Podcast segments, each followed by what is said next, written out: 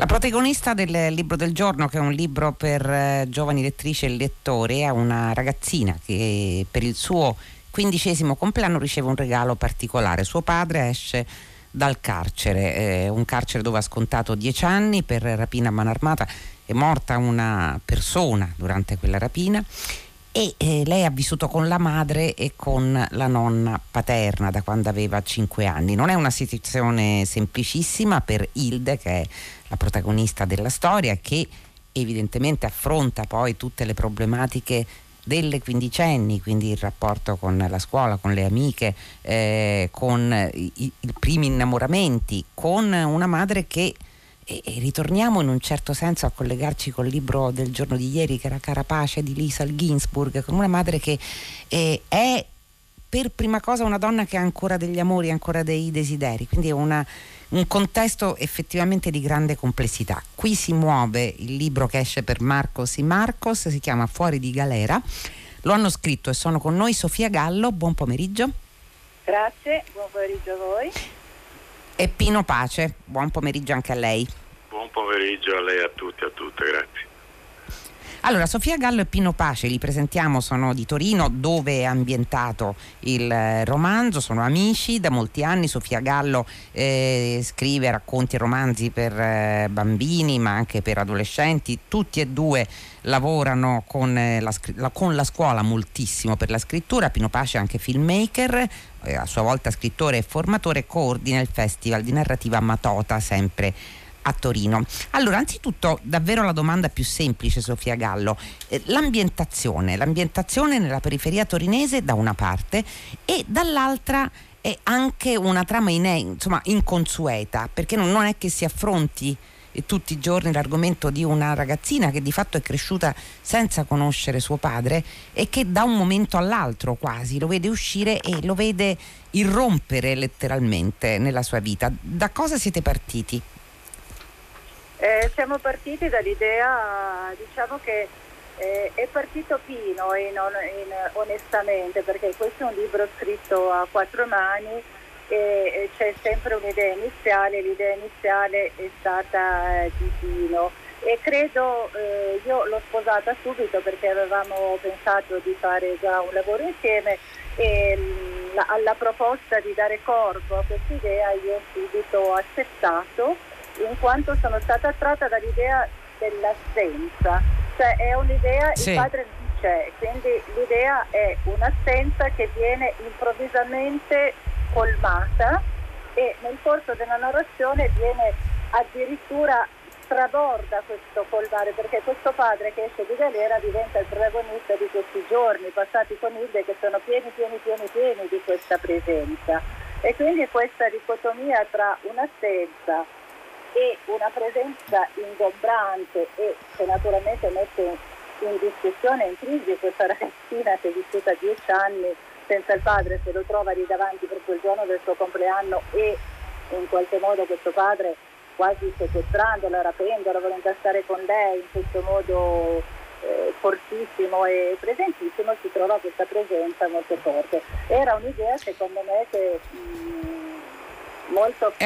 è un'idea forte a sua volta, sì. Senta Sofia Gallo, mentre io converso con Pino Pace, io credo che prego la regia di richiamarla, perché davvero si sente molto male al telefono ed è un peccato, perché questa è una storia interessante e da ascoltare nel miglior modo possibile. Purtroppo a volte i collegamenti telefonici, chiedo venia, sono quello che sono. Allora, Pino Pace, dunque l'idea è stata sua, ma questo quello che si va a configurare con un'ottima idea di partenza proprio per la sua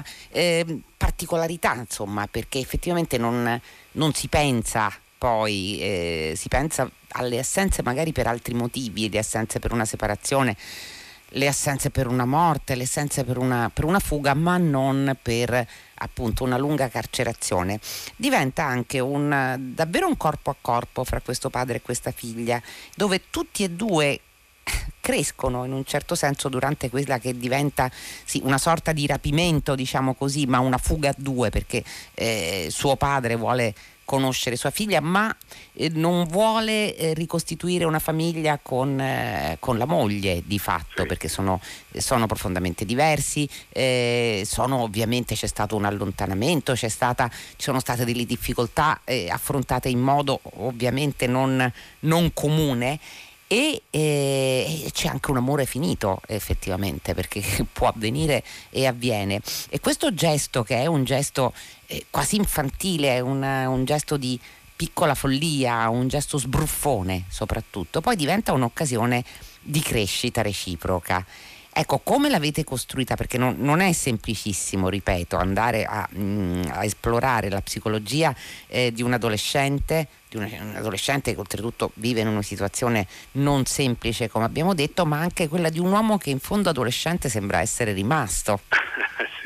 No, ma in effetti è proprio così. Ilde, tra i diversi altri problemi, no? Il fatto di abitare in una periferia che di per sé stesso non è un problema, però diciamo in una situazione in cui vive con la nonna paterna peraltro, e in questa camera e cucina, quindi deve aprire questo divano letto per dormire, anche questi due genitori che alla fine sono due genitori scomodi, uno perché sono due ex bellissimi. Ecco, sono due genitori molto belli che si erano conosciuti da molto giovani, e lui è anche un bello maledetto, lui faceva le rapine per le macchine, per le belle automobili, per le donne, per fare la bella vita, e questa mamma, che invece probabilmente aveva delle velleità di fare la modella e chissà che cosa, alla fine invece è andata a lavorare in una casa di cura. Ecco, quindi si ritrova con questi due. Sì, quello che diceva lei è una sorta di rapimento consenziente, per chiamarla, una specie di sindrome di Stoccolma ambientata a Nichelino, che invece è un quartiere, è una città alla periferia di Torino. Quindi sì, lei viene rapita all'inizio, ma dopodiché ha voglia di conoscere questo padre. Poi è una ragazza molto curiosa e intelligente, quindi ha voglia di conoscere questo padre, che è un padre ingombrante, che è un padre che in qualche maniera la coinvolge, cerca di coinvolgere in quella che è la sua maniera di vivere. Dove arrivano poi in qualche maniera... non concludo, però dove arrivano a un punto di contatto, quando si rendono conto che probabilmente questo padre non è più adeguato al mondo, che è cambiato tantissimo, e quando questo padre si rende anche conto che la figlia è una persona, che la figlia oltre ad essere una persona è anche una donna, e che forse con le donne non vale sempre il sistema che lui ha utilizzato fino a quel momento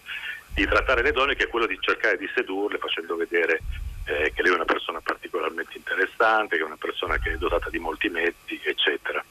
Quindi sì, ecco, noi abbiamo cercato un po' di metterci nella testa e nei pensieri di Ilde, e cercare di capire che tipo di curiosità avrebbe potuto avere per questo padre da indurla a seguirlo in questa che è così, un'avventura, anche un'avventura dove succedono molte cose, è un romanzo d'azione sotto certi aspetti, ecco, perché ci sono degli inseguimenti, ecco, diciamo che questo potrebbe essere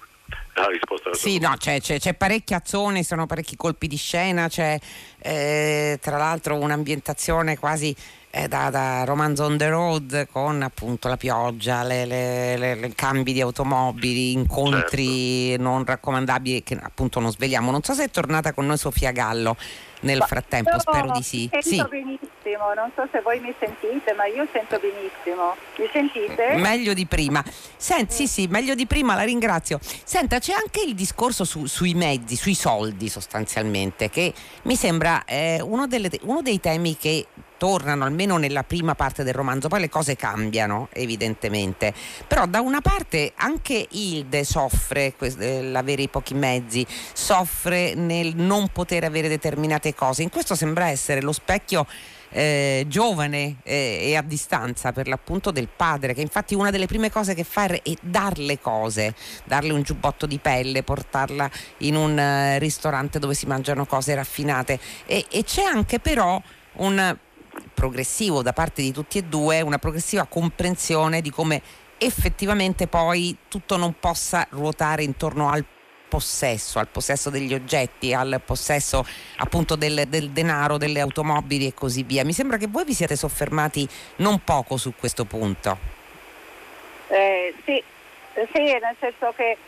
diciamo che è un punto saliente di tutta la storia, perché parte proprio da questa condizione modesta di Ilde e questo padre che non accetta una modestia e la risolve a modo suo, cioè in un modo assolutamente illegale e criminoso. E naturalmente chi ha poco, l'idea anche Ilde, affascinata come era stata la madre Emanuela da questa possibilità di avere tanto, tiene questo viaggio col padre in un primo momento attratta, ma in un secondo momento lei ha coscienza che le cose così non possono andare. Difatti è la battuta di Ilde, quello che dice: ti faccio e ti rendo noto che c'è anche gente che lavora e guadagna la sua vita onestamente, che quindi questo non è un modo per guadagnare, per star bene. Quindi in un certo senso c'è una consapevolezza della ragazza che peraltro ha alle spalle, questo non dimentichiamolo, ha degli adulti molto positivi che sono i nonni, sia i nonni materni sia anche la nonna paterna, quindi lei in questa vita un po' sfilacciata con questi due genitori un po' montati sulle biglie quadre, un po' in particolari, lei ha dei punti abbastanza saldi e quindi ha una sua dirittura, ha una sua etica molto precisa. Ecco, è verissimo quello che diceva Sofia Gallo, Pino Pace, perché in realtà c'è una generazione di adulti più anziani, che sono appunto la coppia di nonni materni e la nonna paterna, che sono quelli appunto che sono saldi, diciamo così, anche nel rapporto con Ilde, perché se è vero che il rapporto con il padre è tutto da costruire e finirà incredibilmente per costruirsi nello spazio di quella manciata di ore in cui dura la fuga, visto che non è stato possibile crearlo prima, ma c'è anche un rapporto con la madre che è un rapporto più che incrinato, ancora una volta non per cattiva volontà, non sono due genitori poco affettuosi o comunque non amino la figlia, non siano attenti alla figlia, ma sono distratti da molte altre cose, forse non sanno più che altro, e questo è interessante perché non so quante volte vi sia capitato di affrontarlo in altri libri, questo lo avete scritto a quattro mani, però insomma negli altri che avete scritto e soprattutto negli incontri con i ragazzi, perché quello che esce fuori da questo romanzo soprattutto è la fragilità genitoriale, cioè la fragilità di sapersi rapportare alla vita e proprio di costituirsi come punto fermo, punto saldo. Lo abbiamo visto tantissime volte, stiamo continuando a parlare di famiglie sia nei libri per adulti che nei libri per ragazzi. Da ultimo, ma evidentemente avviene perché c'è un problema nella vita reale. Che ne dice Pino Pace? Sì, è così.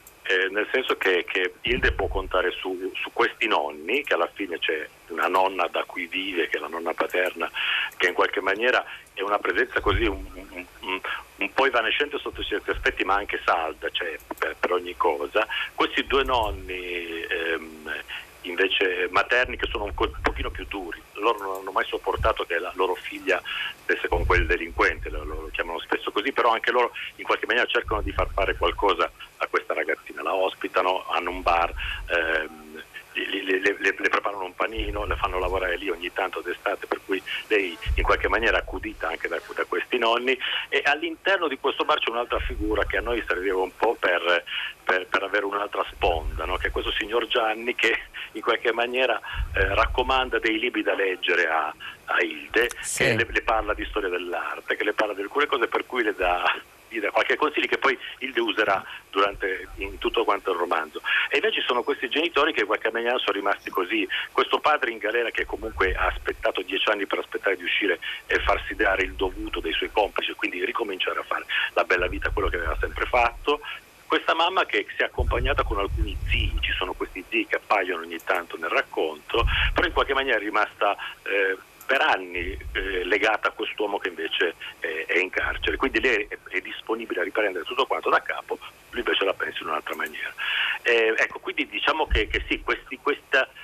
ci sono probabilmente la generazione di Ilde, cioè gli adolescenti e i nonni, che in qualche maniera si assomigliano di più, questa generazione di mezzo dei genitori che invece così è un po' spiazzata. Ecco, questo mi sembra. Posso aggiungere... Ecco, deve Sofia Gallo, stavo proprio per chiamarla in causa, dica. No, aggiungo che è interessante da un punto di vista di chi scrive per adolescenti, proprio la visione di questi adulti che non sono non sono fotografare, voglio dire, non delle situazioni estremamente drammatiche, queste ci sono delle situazioni violente, drammatiche, terribili, ma ci sono tantissime situazioni di non ascolto dei ragazzi. Questa è la situazione anche di Ilde, lei si sente non ascoltata in un qualche modo, cioè i nonni magari sì, ma la madre è distratta da altre cose, il padre è assente. Ma anche nell'altro romanzo ultimo che ho scritto, che si chiama L'Ultima Mela, che è una storia che richiama gli episodi della zanzara, delle battaglie delle ragazze e delle donne, per l'emancipazione delle donne eccetera, ma lasciamo stare adesso, c'è una ragazza che proprio non succede niente di particolare in famiglia se non un'indifferenza, cioè un'indifferenza vissuta da lei, che magari non è percepita dal padre e dalla madre, ma è percepita da lei. Cioè come se i genitori fossero lontani dall'ascoltare o dal capire o dal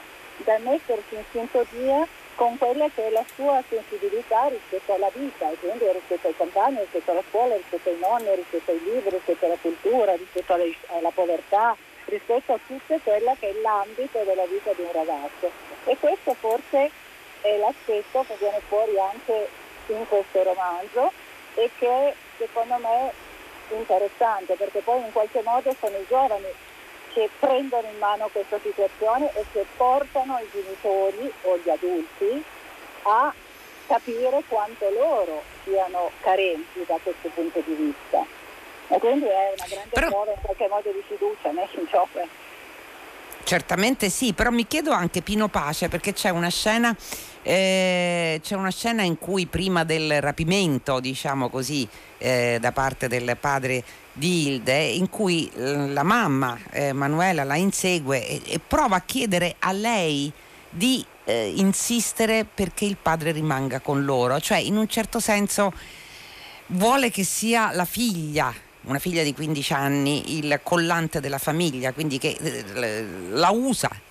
magari a fin di bene, per carità, però in un certo senso viene usata. Ecco, diciamo è strano e anche vero, perché purtroppo accade, come se appunto ritorniamo sempre alla ferita originaria, diciamo così, che come se ci fosse una generazione di adulti che non è riuscito a trasformarsi in genitore, e sono soprattutto questi che vengono raccontati. Adesso io le chiedo, voi appunto, io ho anticipato che voi siete molto presenti nelle scuole, non soltanto per presentare libri, ma insomma per fare laboratori, per essere formatori. Ecco, che tipo di racconti, che tipo di esigenze vengono fuori dai ragazzi che incontrate? Beh sì, queste storie sicuramente vengono fuori. Ma infatti noi abbiamo voluto raccontarne un pezzettino. Non è facile, diciamo, formare una famiglia e mantenerla unita, e soprattutto in alcune condizioni come questa qui di Ilde, in cui davvero c'è uno dei due che in qualche maniera così è uscito fuori completamente, no, da quella che è una presunta normalità. Qui Ilde viene investita dalla madre da questo compito di cercare di riunire la famiglia, perché in effetti i figli poi alla fine sono una leva potente nel bene o nel male per riunire le famiglie, no? E quindi lei cerca di servirsene. Ilde, diciamo che su questa cosa ci crede e non ci crede, anzi all'inizio ha anche dei problemi proprio di collocazione, ma di collocazione fisica. Ilde dice: adesso noi stiamo in camera e cucina, se arriva papà dove si mette? Va a dormire da questa parte o va a dormire da un'altra parte, no? E poi questo padre è un padre sconosciuto. C'è una scena del romanzo in cui a un certo punto loro rimangono fuori a dormire e lei dorme con un uomo adulto che non conosce, anche se è suo padre, quindi ha qualche tipo di paura. Poi questa paura viene subito diciamo mitigata dal fatto che il padre sta dormendo, però comunque c'è questa paura di questa figura che non si capisce bene dove sia, quindi anche questi genitori che non si conoscono tanto bene, che con la madre c'è un rapporto che è altalenante tra la confidenza e invece una specie di competizione, quindi sì, le famiglie veramente spesse volte sono molto caotiche, però in questa ricerca, no, dei motivi per stare insieme, secondo me si inseriscono anche dei meccanismi narrativi che possono essere interessanti, che possono vi piacere. c'è ancora un passaggio, proviamo a chiederlo a Sofia Gallo, senza rivelare troppo naturalmente, però c'è un gesto che secondo me può essere raccontato, è quello che Ilde prova a fare quando durante questa fuga rintraccia la figlia dell'uomo che è morto durante quella rapina, poi non sappiamo chi l'abbia ucciso, chi abbia sparato, e prova a chiederle perdono, perché il suo desiderio è che comunque forse, e non tanto di diventare amiche, forse è impossibile, ma di poter far sì che le figlie, quantomeno, possano dimenticare quello che è stato commesso o subito dai padri. E questa è un'idea di giustizia bella, devo dire, che voi avete evidenziato. È una grandissima idea di grande intuito di Ilde, perché i figli non possono portare la responsabilità dei padri e nello stesso tempo il perdono anche chiesto dal padre è un risarcimento anche per lui, è un aiuto che Ilde dà al padre, perché è un punto di partenza da cui lui può ripartire e può decidere che cosa essere nel suo futuro, se essere quel recidivo che vorrebbe essere, perché in realtà questo padre di prigione vorrebbe fare esattamente come aveva fatto prima, cioè non è che esce e ha dei progetti altri, lui ha una modalità che è sempre la stessa, quella con cui che l'ha portato a essere in carcere, quella che lui in realtà replica con la stessa ragazza, con la stessa Ilde, fuggendo, coprendola di regali, cercando di farsi risarcire dai suoi complici, eccetera. E quindi Ilde non soltanto fa un gesto per dire noi la possibile contatto con la figlia, quindi con le due vittime di questa situazione, può essere una cosa che risarcisce me di questa assenza e in qualche modo anche la figlia che ha perso il padre, ma è anche un input al padre per ricominciare una nuova vita, una nuova storia. Le storie servono ai ragazzi nelle scuole perché difficilmente parlano, è difficile parlarsi, ma nelle storie possono riconoscere pezzi delle loro sensibilità e dei loro problemi. E quindi in questo senso pezzi di queste storie noi le vediamo sempre, non diverse evidentemente, però ci sono pezzettini. Pino Pace, proprio in chiusura abbiamo una trentina di secondi e poi magari un lettore o lettrice della stessa età di Ilde può scoprire che i 15 anni sono molto più saggi di quello che si possa immaginare, no? Scusi, non ho capito, sono molto più? Molto più saggi di quello che si possa pensare. Sì, no, ma vabbè, io lo vedo nei bambini, i ragazzi secondo me loro sanno molte cose. A volte molto più degli adulti. Grazie, siamo alla fine di questo racconto di Fuori di Galera. Ringrazio Sofia Gallo e Pino Pace, che sono gli autori del romanzo per lettori dai 12 anni, uscito per Marcos y Marcos. Come state intuendo, è tempo di saluti, perché Fahrenheit termina qui, ovviamente con il congedo della redazione: Benedetta Annibali, Carlo Damicis, Michele De Mieri, Emilia Morelli, Clementina Palladini, Laura Zanacchi, Daniela Pirasto in regia, Susanna Tartaro che cura il programma, Francesco Napoleoni alla console. La linea va ora a Paola De Angeli, se per 6 gradi. Potete continuare a scriverci, usare la nostra mail, fare con l'h@rai.it, e se volete scrivere manualmente via Asiago 10 00195 Roma. Fahrenheit torna domani alle 15 su Radio 3, fino a quel momento, come ogni giorno, buona serata a tutti voi da Loredana Lipperini.